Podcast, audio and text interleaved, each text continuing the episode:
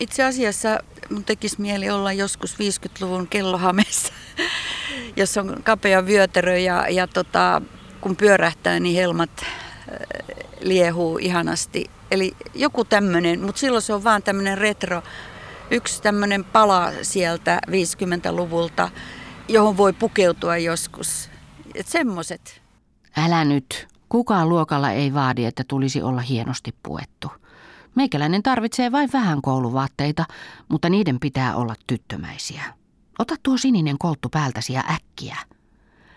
Taina tarttui saksiin ja nipisti hihat puolipitkiksi. Sitten hän etsi omista varastoistaan valkoisen pikeekauluksen ja kalvosimet ja kiinnitti ne pukuun. Leuan alle hän istutti pienen terhakan ruusukkeen. Säkkimäistä vyötäröä hän korjasi koko iltapäivän. Innoissaan hän unohti kurkkukipunsa. Kun sain puvun ylleni, en ollut tuntea itseäni. Mummikin totesi tyytyväisenä, tuollaiselta nuoren tytön tulee näyttää. Kellohametta tuossa alussa kaipaili professori Riitta Jallinoja. Ja se oli 50-luvun lopun muotia se. 50-luvun alussa taas leikeltiin kaksi kolmasosa hihoja ja istutettiin valkoisia pikeekauluksia.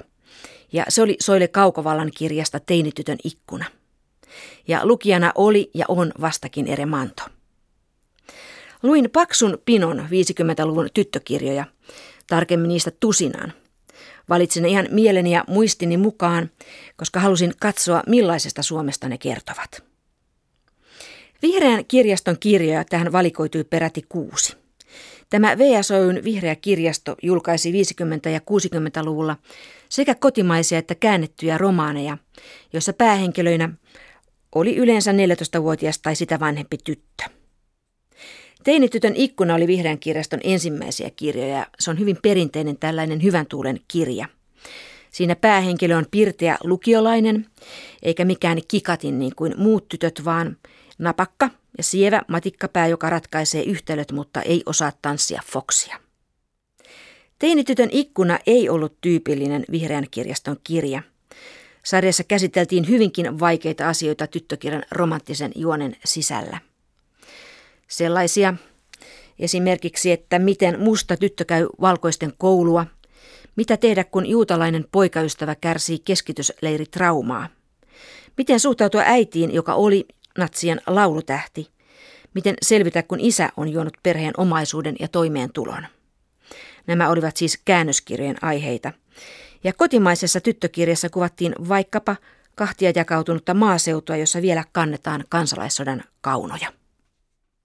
Kylä eleli yksitoikkoista arkeaan Tassinmäen loivasti laskeutuvalla pohjoisella kupeella, johon aikojen vieriessä oli tihentynyt sekavanlainen asumusryteikkö, pitkän maantietä seurailevan peltoaukean liepeisiin.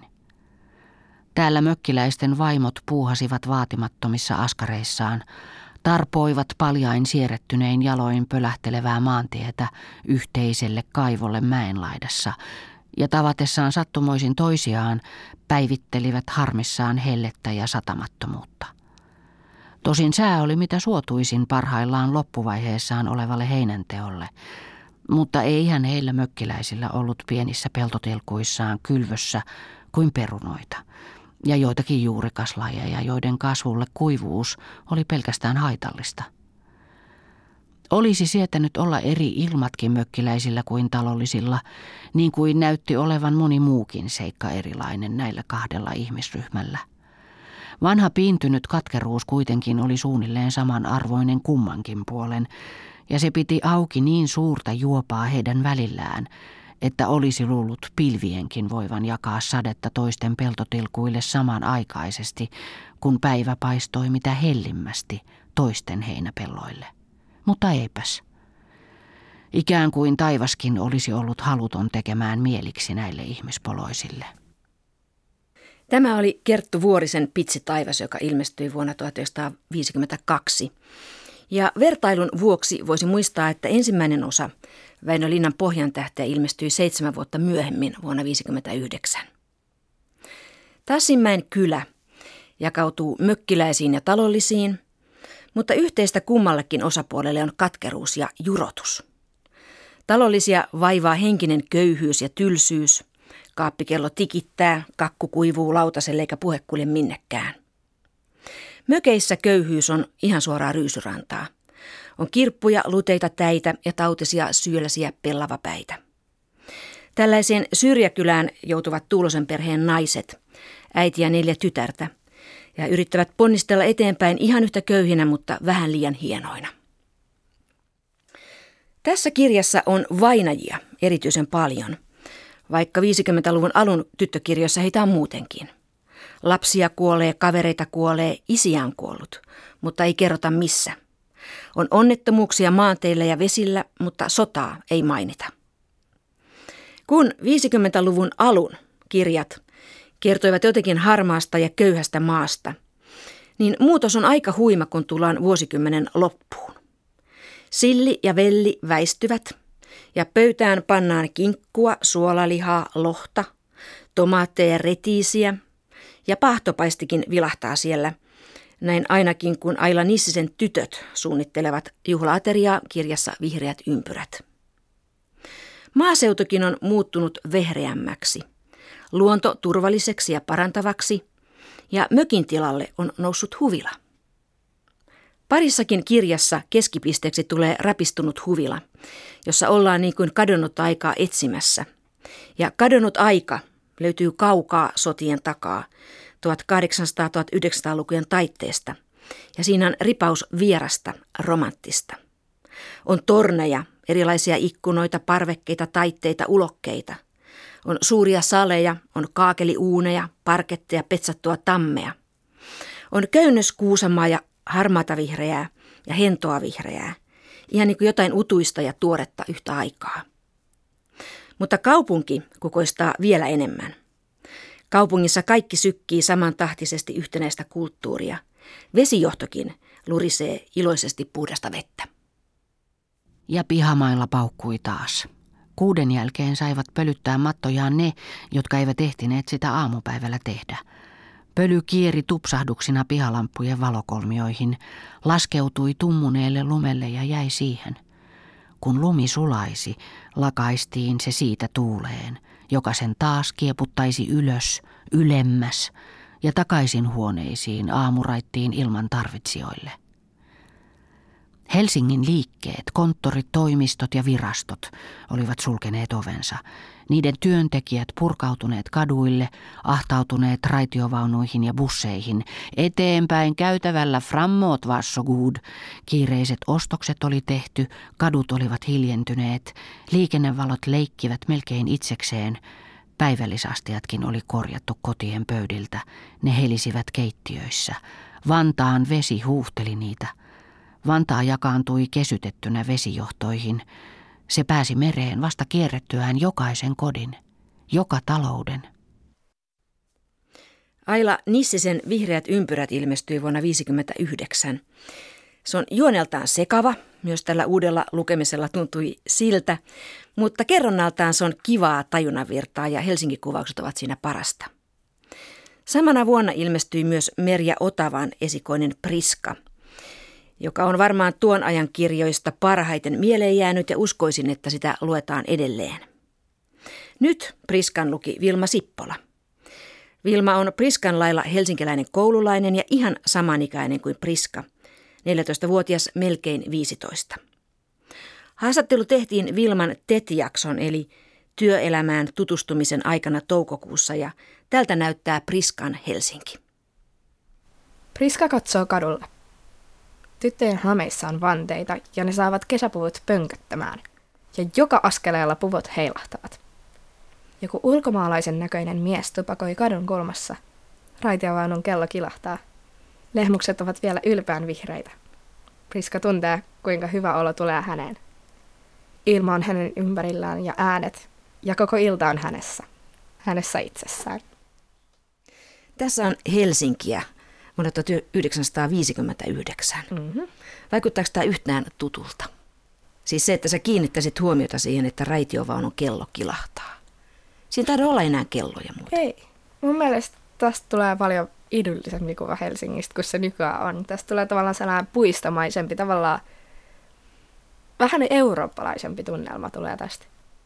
Ja tästä tulee sellainen tunne, että täällä on vähemmän liikennettä, koska todella kuulee raitiovaunun kellon kilahtavan ja sitten mm. Lehmukset pistävät silmiin tavallaan persoonallisena. Ja niin kuin henkilöityön on ylpeitä. Niin. Lehmukset on ihan hirmu nättejä. Musta jotenkin tuntuu ainakin, että tässä katsotaan jostain puiston viereltä. Ja jotenkin tästä kirjasta tulee sellainen olo, että tässä oltaisiin paljon enemmän puiden lähellä, sillä vaikka ollaan keskustassa. Ei sellaista nykyään, nykyään kaikki puutkin jotenkin naamioituu sinne kaupunkiympäristöön. Suomi on koulutuksen mallimaa. Edelleenkin, vai onko? Ja koulutus on ainakin ennen ollut sosiaalisen nousun väylä. En tiedä, onko se sitä yhä, mutta koulun merkitys on vanhemmissa nuorten kirjoissa suuri. 50-luvun kirjat ovat etupäässä oppikoulukirjoja. Kaija Väänäsen Viluinen unelma. Kirjalla on todella kauhea nimi, ei tee mieli tarttua siihen, enkä varmaan lukenut tätä silloin tyttökirja iässä. Mutta kirja on siis vuodelta 1957 ja siinä Aino on siirtynyt kuudennelta luokalta kauppaopistoon, eli kesken lukion, kun perheen rahat loppuivat. Aino on aina ollut luokkansa sievin ja pirtein ja älykkäin – ja pakko ollakin, sillä hän on työläisperheen vanhin lapsi. Ja hänen menestyksestään riippuu nuorempien sisarusten koulutus ja kohtalo. Mutta Aino on pippuria ja suolaa, sanotaan, eikä hän suostu lasikattoihin. Kesäduuni, sanomalehden toimituksessa, on avannut hänen silmänsä. Pekki, josta Aino tuossa valittaa, on opettaja. Pekki muuten kiusaa minua nykyisin kauheasti. Hän on kuin loukkaisin häntä henkilökohtaisesti aina, jos en heti ilman muuta osaa jotakin. Ja tänään hän sanoi englannin jatkokurssilla, että minä olen väärällä alalla ja väärässä koulussa. Niinhän minä tietysti olenkin omasta mielestänikin, mutta minulla on hauskaa kauppaopistossa. Enkä minä itsekään tiedä, mitä oikein haluaisin. Viime kesänä olin aivan varma, että haluan lehtinaiseksi. Olin aivan lääpälläni. Sitten jouduin käymään asialla suuren ilmoituskorrehtuurin takia erään liikkeen johtajan luona. Hän oli nainen ja noussut pienestä kauppiasta suurliikkeen johtajaksi, ja silloin minä tunsin, että minun oikea alani onkin juuri suurliike ja johtajan tuoli. Sitten jouduin kerran kuuntelemaan parin tuomarin puheita päätoimittajan huoneessa.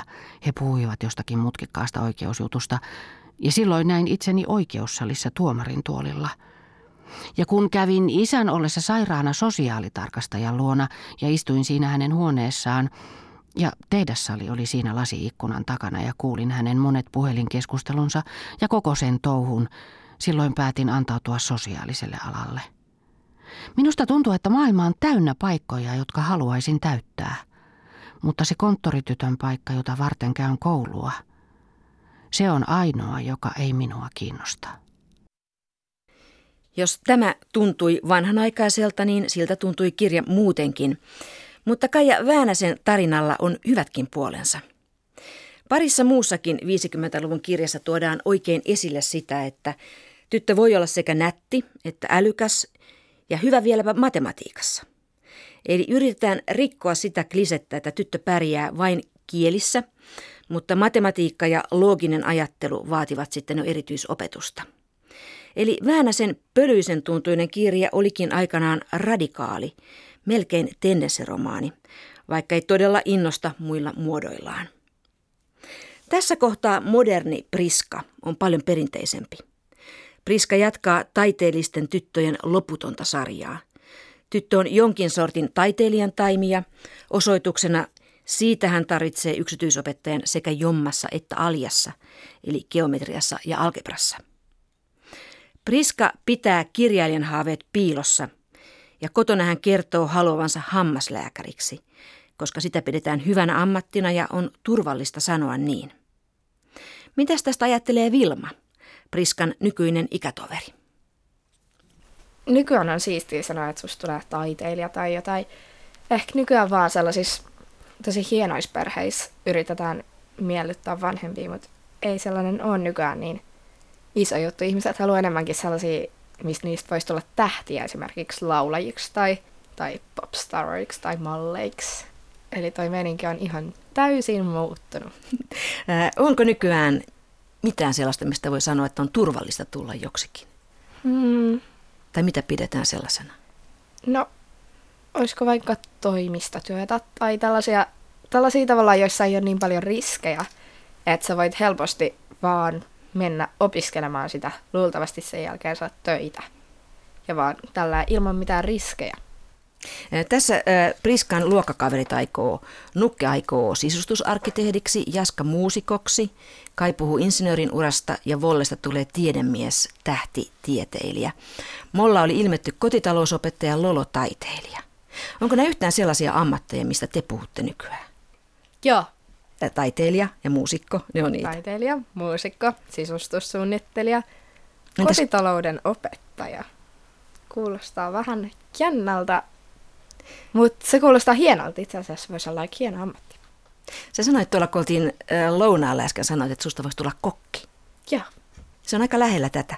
Se on aika lähellä tätä, mutta ehkä se on nykyään enemmän se kokki kuin opettaja. Hänen nimensä on Marita, selitti Kaija touhuissaan. Rouva Lahtinen sanoo, että hän on rouva Viinikan sukulainen, jostakin saaresta tai sellaisesta, jossa ei ole mitään tekemistä, kun on käynyt koulun loppuun. Ne lähtevät kaikki kaupunkiin työhön ja Marita tuli pesulaan. Nuo farmarit rouva Viinikka osti hänelle eilen, kun hänellä ei ollut mitään kunnollisia vaatteita mukanaan, jotain kauhean maalaisen näköisiä vain. Marita asuu silityshuoneessa, siinä joka on kadun puolella. Se on ihan täynnä paketteja, joissa on puhdasta pyykkiä. Ihmiset käyvät hakemassa niitä koko ajan, mutta ei se haittaa, kun Marita on siellä vain illalla. Rova Viinikka on hänen äitinsä oikein hyvä ystävä. Rova Lahtinen sanoi, että Marita saa olla kauhean tyytyväinen, kun sai näin hyvän paikan, vaikkei hän vielä osaa mitään.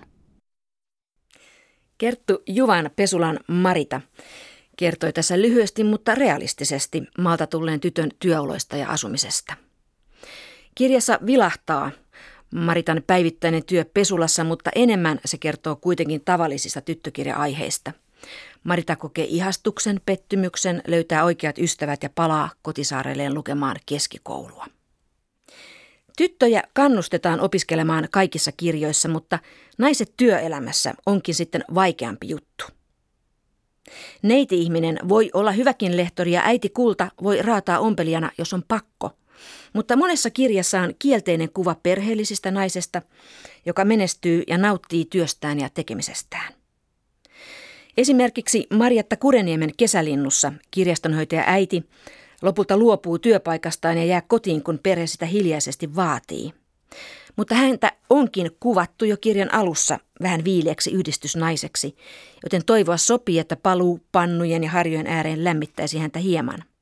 Mitä kyllä epäilin 11-vuotiaana, kun kirjaa ensimmäistä kertaa luin. Loppuratkaisu tuntui niin epäreilulta juuri tätä äitiä kohtaan. Myös Merja Otava on nyreä työssä käyville naisille, vaikka hän olikin vasta vähän yli 20 kuin Priskansa kirjoitti, joten olisi voinut luulla toisin. Kirjassa on rohdoskauppias äiti, joka räpsyttää sinisiä ripsiään. On puoluepamppuäiti, joka ramppaa puhujamatkoilla. On toimittaja-äiti, joka kirjoittaa hermot pinkeinä. Sosiologian professori emeriitta Riitta Jallinoja on 50-luvun tyttöjä – ja tyttövuosien kirjoista hän muistaa parhaiten Montgomeryn Annat ja Emiliat ja nuorten toivekirjaston kirjat, kuten Burnettin Pikkuprinsessaan. Tämä suomalainen tyttökirja realismi ei ollut hänen lukusuosikkiaan silloin. Me tapasimme Helsingin kaivopuistossa, koska ajattelin, että siellä olisi jotain 50-luvun äänimaisemaa ja tunnelmaa, ja monissa kirjoissa liikutaan juuri näissä merenrantapuistoissa – mutta ajatukseni oli aika huolimaton. Ei siellä kuulunut lehtien kahinaa eikä haravan rahinaa. Haravaan historiaa, kaikki puistotyöt tehdään koneilla. Ja entisten pikkulintujen liverrys. Se taas hukkui valkoposkihanhien kiukkuun ja kaakatukseen. Mutta siellä oltiin kuitenkin. Ja kysyin, että muuttuivatko tyttöjen mahdollisuudet koulutukseen ja työelämään 50-luvulla jollain tavalla kun mä oon itse tutkinut näitä, myös ihan näitä nuoriakin 1800-luvulta lähtien, niin, niin, niin totta kai mä silloin näen jotain eroa, mutta se muutos on tapahtunut vähitellen. Koko ajan naisten, tyttöjen niin kuin, halu tehdä no sanotaan nyt vaikka kouluttautua ja mennä työhön. Meillähän oli jo 50-luvulla ylioppilaista yhtä paljon tyttöjä kuin poikia. Eli niin kauan sitten. Eli se on pikkuhiljaa sieltä noussut ja sitten se vasta 60-luvulla ikään kuin melkein voisi sanoa varkain tapahtunut muutos realisoituu tämmöiseksi liikehdinnäksi 60-luvun tasa-arvotaisteluksi, jossa sitten äh, lähdetään ajamaan niitä viimeisiä rippeitä pois, jotka estää naisia ja tyttöjä menemästä eteenpäin. Mutta olen sitä mieltä, että moni muutos alkaa pikkuhiljaa taustalla ja sitten se purkautuu niin varkain sieltä esiin ja, ja lähtee todella liikehdinnäksi sitten. Jos ajattelen itseäni 50-lukulaisena tyttönä, niin mähän olin jo sinne sukupuolten tasa-arvoon kallella vahvasti olevana. Ja, ja tota, en ajatellutkaan, että mä jäisin kotiin tai että mä en loisi uraa itselleni. Ja kuitenkin mä ajattelin, että perheen haluan ja että ei se ollut mikään vaihtoehto enää. Että ne on molemmat ja 60-luvullahan niitä sitten ajettiin. Että, mutta että ei se 50-luku ehkä sitä pitäisikin tutkia niin paljon tarkemmin, kun sitä on nyt tehty, koska se on leimattu tällaiseksi hiljaiseksi, hiljaisten tyttöjen ja kotiäitien vuosikymmeneksi. Et kyllä ainakin niin tytöt jo oli silloin menossa johonkin muuhun kuin heidän äitinsä. Viisi budjetista, puuskautti Margariitta kohauttaen olkapäitään. Mitä tuo nyt sitten maksaa? Vähän nakkeja täytyy tietysti hankkia. Niitä on hauska tarjota. Mitäs muuta? Minäpä tiedän. Järjestetään tee-illallinen. Kyllä kai. Se vasta rahaa nielee. Chris pudisti päätään. Ei, minun on oltava lujana. Isä jätti vastuu minulle. Älä nyt hosu, Margarita näytti tuumivalta. Kahvia? Ei, se on tylsää. Mehua. Siinä se. Mehua ja leivoksia appelsiineja ja banaaneja isossa maljassa ja suolaiseksi nakkeja. Meille tulee loistokemut. Kun nuoriso pitää bileitä, niin vielä tuossa Rauhas Virtasen Seljan tytöissä he soittavat tangoja, oliko se muistaakseni tulisuudelmaa ja sitten koulubileissä tanssittiin Wiener valssia. Sitten 59 Priskassa ja tunnilla hoetaan tämä Rock Around the Clock. No sehän Menikö se näin? Meni, meni juuri näin, että kyllä mäkin tangoja kuuntelin 50-luvun alussa sitten tuli Polankat ja Elvis Presley ja ketä niitä olikaan silloin, niin, niin tota, kuuntelin niitä sitten. Et se veti puoleensa, että kyllä se nuorisokulttuuri on ollut valtava vallankumous nuor, nuorten maailmassa ja sitten levisi vähän aikuisempiinkin ihmisiin. Että jos kulttuurihistoriaa tehdään, niin sitä ei voi ohittaa nuorisokulttuuria silloin 50-luvun jälkipuoliskolla. Ikkunat kiilsivät, kiilto sulki taakseen kivitalojen asukkaiden kotimaailman, jota päivänsäteet olivat uteliaina kurkkineet. Pian aurinko painuu kokonaan näkyvistä. Katulamput syttyvät. Ne keinuvat katujen yllä valuen kellanpunaista valoa. Katuihin piirtyvät häilähtelevät valokehät. Ohi ajavien autojen valo liukuu katoissa edestakaisin. Talojen silmät, ikkunat – muuttuvat sisälampujen syttyessä. Ne tulevat läpinäkyviksi, niiden taakse syvenee perheiden elämä. Se näkyy välähdyksinä ohikulkijoillekin. Kirjahyllyt, taulut, maljakot, kukat, verhot, veistokset. Liinat levähtävät pöydille, niiden ylle kannetaan lautaset, veitset, haarukat.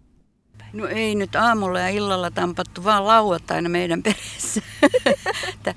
Mutta periaatteessa niin kuin, totta kai siis elämä oli niin kuin rituaalisesti säänneltyä, että meilläkin syötiin kello viisi joka päivä, että, että silloin piti olla aterialla kaikki. Että, että tota, ja isä oli myös kotona silloin. Ja, että, ja tämä on hyvin yleinen kaava, että syödään yhdessä ja, ja tota samaan aikaan. Että se oli hyvin tällaista ja siivouspäivä ja näin, mutta tota, ei se nyt ihan, en mä oma elämääni ainakaan muista, että se olisi nyt sitten niin kellon tarkkuudella sitä eletty, että kyllä meillä oli myös vapausasteita että, ja sitten pikkusen otettiin itsekin sitä vapautta. Että. Mikä oli Riitta Jallinojan kapina? No ne on kyllä ollut hyvin lieviä. No esimerkiksi kun mä sain ne levikset sitten ostettua kerjäämällä ja se ostettiin mulle, niin sitten isä sanoi, että okei, ne on niin vapaa-ajan asu, mutta kouluun ei saa panna. Ja minä menin sitten Hames kouluun, mutta panin laukkuun farkut ja sitten siellä mm. koulun vessassa vaihdoin ne farkut päälle. Se oli se kapina. Kallu veti savukerrasian taskustaan ja tarjosi jokaiselle. Leppe otti tottuneesti, samoin Lissu, mutta Kirstin käsi oli epäröivä hänen tarttuessaan savukkeeseen. Kirsti, sinäkin, huudahti Kari hämmästyneenä. Entä sitten, sanoi Kirsti uhmaavasti. Kari katsoi hiukan pitkään Kirstiä, mutta hymähti sitten ja otti hänkin savukkeen. Sakke sen sijaan pudisti päätään. Minä olen tupakkalakossa, hän sanoi. Hienoa, sanoi Leppe, minunkin pitäisi yrittää. Kirsti ja Lissu katsoivat nauraen toisiinsa. Kyllähän he tiesivät, ettei Leppe polttanut juuri koskaan. Mutta täytyihän hänen tehdä vaikutus. Joskus vanhemmatkin, niin ne antoi myöten sitten, että kun huomasi, että tyttö haluaa niin kauheasti jotain, niin kyllä annettiin myös myöten. Ettei vanhemmat vaan olleet ankaria ja kieltäneet koko ajan, vaan sitten hekin myöntyivät. Että, no sanotaan nyt tämän rokin kuuntelu, niin ensin isäni vierasti sitä kauheasti, kun pitäisi operettia kuunnella levyltä, joita he olivat ostaneet. Ja kun me saatiin levysoitin just silloin, kun mä olin 14, niin me haluttiin siskon kanssa, että ostetaan rokkia ja sellaista. No me saatiin sitten ostaa, mutta niitä ei saanut ostaa niin liikaa.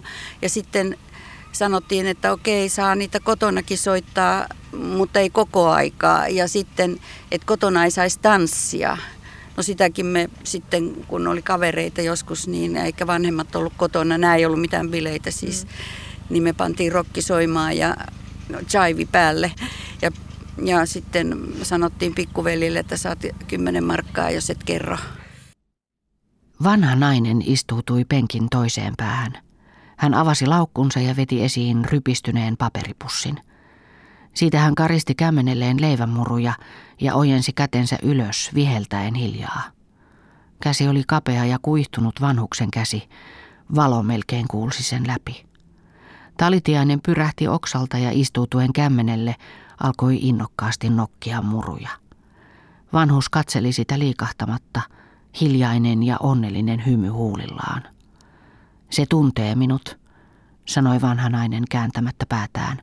Olen ruokkinut sitä koko talven. Tunnen sen siitä, että sillä on noin lystikkäästi ylöspäin kääntyvä nokka. Se tulee heti, kun vihellän. Te pidätte varmaan paljon linnuista, sanoi Kaisa jotakin sanoakseen. Pidän kyllä, vastasi vanhus yhä liikahtamatta ja ikään kuin puhuen linnulle – vaikka ihminen maailmassa jäisi kuinka yksin, on aina sentään linnut, hän sanoi. Joo, tosiaan yleinen kysymys, koska tota, ei ollut yhdenlaista perhettä, mutta, mutta jos siitä nyt poimii jonkun luonteenomaisen piirteen, niin se oli pinnallisesti katsoen hyvin perhemyönteinen ja kotikeskeinen kulttuuri silloin vallitsi. Mutta sitten kuitenkin, eihän ne perheet aina olleet sitten ihan niin avoisia kuin näyttää. Ja esimerkiksi isät oli paljon ankarampia ja ehkä äiditkin. Ja sitten paljon on, mitä kun mä itse olen haastatellut ihmisiä tutkimuksiani varten, niin kertovat, että sitten ei siellä kuitenkaan ollut niin sellaista lämpöä ja tunteiden esittämistä niin paljon kuin nykyään esimerkiksi on. Että kyllä se oli siinä mielessä niin tunteiden esittämisen kannalta hyvin pidättyväinen kulttuuri, siis se perhekulttuuri silloin, että se on vähän stereotyyppinen käsitys meillä ehkä siitä 50-luvusta, sen kotikultin kultaajasta mutta niin pinnan tasolla se oli hyvin koti- ja perhekeskeinen. Näin sanoi Riitta Jallinoja. Tuo yksinäinen vanhus, joka tuossa ruokki talitinttiä, kaivopuistossa muuten, oli Marjatta Kureniemen kirjasta Kesälintu. Kesälintu taas ei ole lintu, vaan talo. Se on yksi tällainen romanttinen rapistunut huvila, joka herättää nuutuneen kaupunkilaisperheen uuteen elämään. Ja jossa äiti siis luopuu urastaan, jotta perhe sen uuden elämän saisi. Mutta näitä yksinäisiä vanhoja naisia, näitä tuli kirjoissa vastaan useampikin. Vanha nainen, joka istuu puistossa, ruokkii ja rakastaa oravaa, lintua, kukkaa. Vanha nainen, jolla ei ole enää ketään eikä mitään muuta. Yksinäisyyttä ei edes ihmetellä, se vaan on näin. Kirjoissa perhe on tiukka kahden sukupolven ydinperhe. Ei siihen mahdu mummut eikä ukit, eikä sukulaissuhteet ole muutenkaan läheisiä. Ollaan vähän viileitä, mutta ei vihassa eikä pahassa. Vielä ei vihoitella perheen sisällä, eikä suurta sukupolviriitaa, saati sitten sukupuoliriitaa vielä ole. Tyttökirjoissa ei 50-luvulla ollut siis vielä teinikapinaa, mutta teinin kriittinen silmä on jo terästynyt. Priskassa tuhti tyttö Molla, makkaratehtailijan tytär, katsoo kylässä peiliin näin ja tämän lukee Vilma Sippola. Kotona oli niin kurja peili. Siitä näki vain vyötärön asti. Mitä mä näkemistä heidän perheellään olisi peilistä ollutkaan, paitsi tietenkin Kailla. Mutta Kai ei peilannut koskaan. Hänhän oli poika. Äiti oli paksu ja pieni, eikä tehnyt näkönsä hyväksi muuta kuin kävi kerran vuodessa permanentissa. Äiti söi pullaa ja lihosi ja osti turkin silloin, kun edellinen oli käynyt liian ahtaaksi. Kun isä tuli kotiin tehtaasta, makkaraliikkeen omasta tehtaasta, hän pani tohvelit jalkaansa ja hipsutti pienenä ja laihana tuoliinsa odottelemaan ruokaa. Ja sitten syötiin. Ruokaa oli paljon ja se oli hyvää. Kotona syötiin vähän väliä. Kun ei syöty, juotiin kahvia tai kaakaota kerman kanssa ja mutusteltiin äidin tekemiä pikkuleipiä. Miltä tämä vaikuttaa, että Kai ei katso peiliin, koska hän on poika? Eikö nykyään pojakki katso peiliin? Nykyään pojatkin katsoo peiliin. Pojista on tullut paljon ulkonäkötietoisempia. Varmaan se johtuu myös siitä, että nyt on tullut tämä selfie-aikakausi. Kaikki ottaa selfieitä, joten pitää tietää, miltä näyttää. Eli itsestä otettuja kännykkäkuvia. Näin, joo.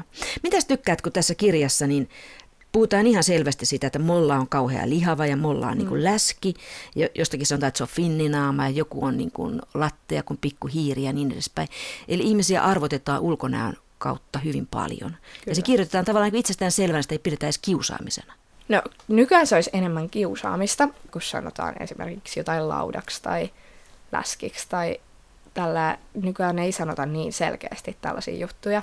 Mutta esimerkiksi kaverit voi sanoa toisilleen jotain sellaista. Eikä se tavallaan ole niin loukkaavaa, mutta jonkun sanoma ja riippuu vähän missä suhteessa sen sanoo, se on tosi loukkaavaa. Oletko kiinnittänyt huomiota, mitä tässä kirjassa syödään? Tämä syödään yleensä kastiketta ja perunaa. Joo. Kuuluuko se sun ruokavalioon? Eipä oikeastaan. Sitten syödään aika paljon pullaa ja pikkuleipiä ja mm. juodaan kahvia. Niin, tai kaakaota kerman kanssa. Maistuuko ne? Ne maistuu edelleen, mutta tässä niitä syödään ihan koko ajan. Nykyään niitä syödään ehkä kerran kahdessa kuukaudessa, mutta tässä niitä syödään koko ajan. Se tavallaan on osa arkea, että pidetään teehetkiä. Tavallaan ihan hienoa, mutta ehkä vähän liian hienoa. Jo. Ehkä vähän lihottavaa. Joo, ja lihottavaa. Eihän se haittaa, vaikka pikkasen tulisi jotain Sanot sinä. saa. jolla sitä ei vielä ole. Mennään sitten seuraavaan näytteeseen. Joo. Molla odotti tähdenlentoa. Hänellä oli jo toivomus valmiina. Tänä iltana Molla oli tehnyt päätöksensä. Hänestä ei tulisikaan kotitalousopettajaa. Hän perustaisi kauneushoitolan eli salongin. Siitä tulisi erikoishoitola rumille tytöille. Hän itse olisi aina paikan päällä salongissaan ja silmäilisi asiakkaita. Hänen itsensä näköiset tytöt saisivat kauneuskäsittelyn ilmaiseksi – Nuken ja Priskan näköisten tyttöjen täytyisi maksaa jonkin verran, ja Julian kaltaisilta hän ottaisi normaalitaksan ja ehkä vähän enemmänkin rumempien hoitokustannuksen peittämiseksi. Mitä sä ajattelet tästä Mollan unelmasta? Aika hyvä idea. Mä tykkään tästä Mollan hahmosta ihan hirveästi, niin koska mäkin. hän ei ole niin kauhean niin kuin helposti luettavissa. Niin, ja vaikka tässä kuvataan se tosi niin kuin läskinä ja tällaisen, niin tässä näkyy jotenkin, että tavallaan se huomaa sen, mutta sitä ei haittaa se ja tavallaan sitä on tosi sinut itsensä kanssa tässä näin. Täällä on hyvä niin kuin, tatsi itteensä. Ja musta tuntuu, että tämä on just tällaista, mitä ei välttämättä nykyaikana niin paljon löydy. Tai no, kyllä varmaan löytyy, mutta ei niin paljon. Joo, ja sitten tämä hänen äh, lihavuutensa ja se, että hän syö paljon, niin sekin kuvataan tavallaan silleen, että hän nautiskelee, kun hän syö. Niin. Että hän, hän löytää hienoja makuja ja hän niin kuin miettii, hän suunnittelee, mitä hän suunsa panee. Että ei hän niin kuin noin vaan niin kuin mätä sinne mitään. Niin, niin kuin joku ämmäkkikomaa ja tälleen. Että sitä ei pidä tavallaan sairautena, että mulla on pulska ja syö. Niin, se pidetään luonteenpiirtäjänä tästä tavallaan. Ja sitten kun erään pojan äiti sanoo hänestä, että hänellä on suloinen hymy, niin se niin kuin mykistää hänet. Se on musta hienoa, että se, hän ei tavoittele sen suurempaa täydellisyyttä, mutta se suloinen hymy, se niin kuin pelastaa hänen keväänsä oikeastaan.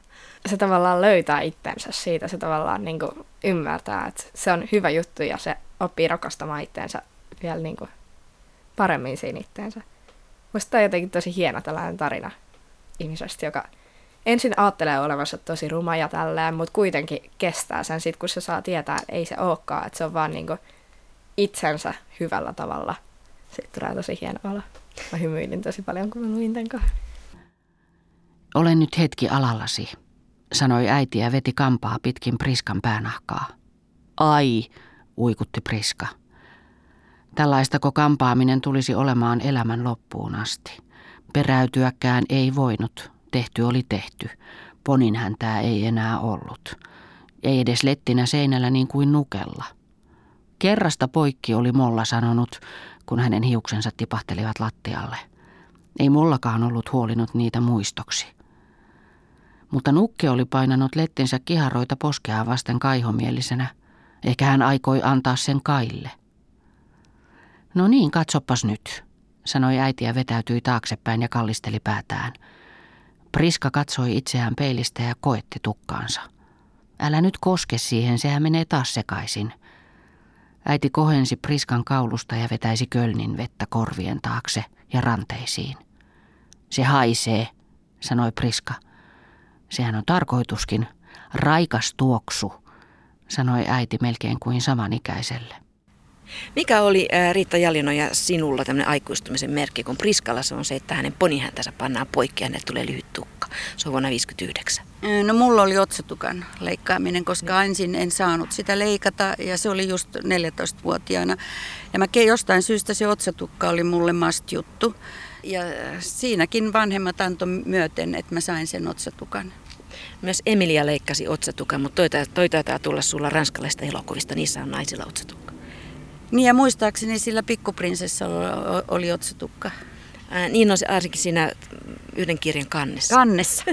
Just siitä mä varmaan sen, sen otin, mutta nämä ranskalaiset eksistentialismi tuli mulle vasta sitten niin 16-vuotiaana, Ranska ja eksistentialismi ja kaikki ne laulajat ja muut, jotka siinä vaikutti. Ne oli, monet oli jo 40-luvulla tietysti eksistentialismi, mutta mä löysin sen sitten vasta tuossa 60-luvun kynnyksellä, voisi sanoa. Rita Jallinoja, kaipaatko jotain 50-luvulta? Mm, itse asiassa mun tekisi mieli olla joskus 50-luvun kellohamessa, jossa on kapea vyötärö ja, ja tota, kun pyörähtää, niin helmat äh, liehuu ihanasti. Eli joku tämmöinen, mutta silloin se on vaan tämmöinen retro, yksi tämmöinen pala sieltä 50-luvulta, johon voi pukeutua joskus. Että semmoiset. Mutta en, en niin sinänsä, mä aina olen tykännyt elää sitä aikaa, jota elän, että se vaan nyt näkee niin, että, että tota, aika muuttuu, elämä muuttuu ja, ja tota, jotenkin siihen on aina mentävä vähän mukaan, että siinä elä, ajassa olisi kiva elää. Oliko sulla kellohame? No ei, mä en saanut sitä huopahametta, ehkä se siitä johtuu. koska joillakin olisi niitä huopahameita ja patellavyö tuossa ja, ja tota, mä katsoin, että onpa makeeta. makeeta mutta mä, vaikka mun äiti ompeli meille vaatteita silloin vielä, niin ei, sitä hän ei ommellut.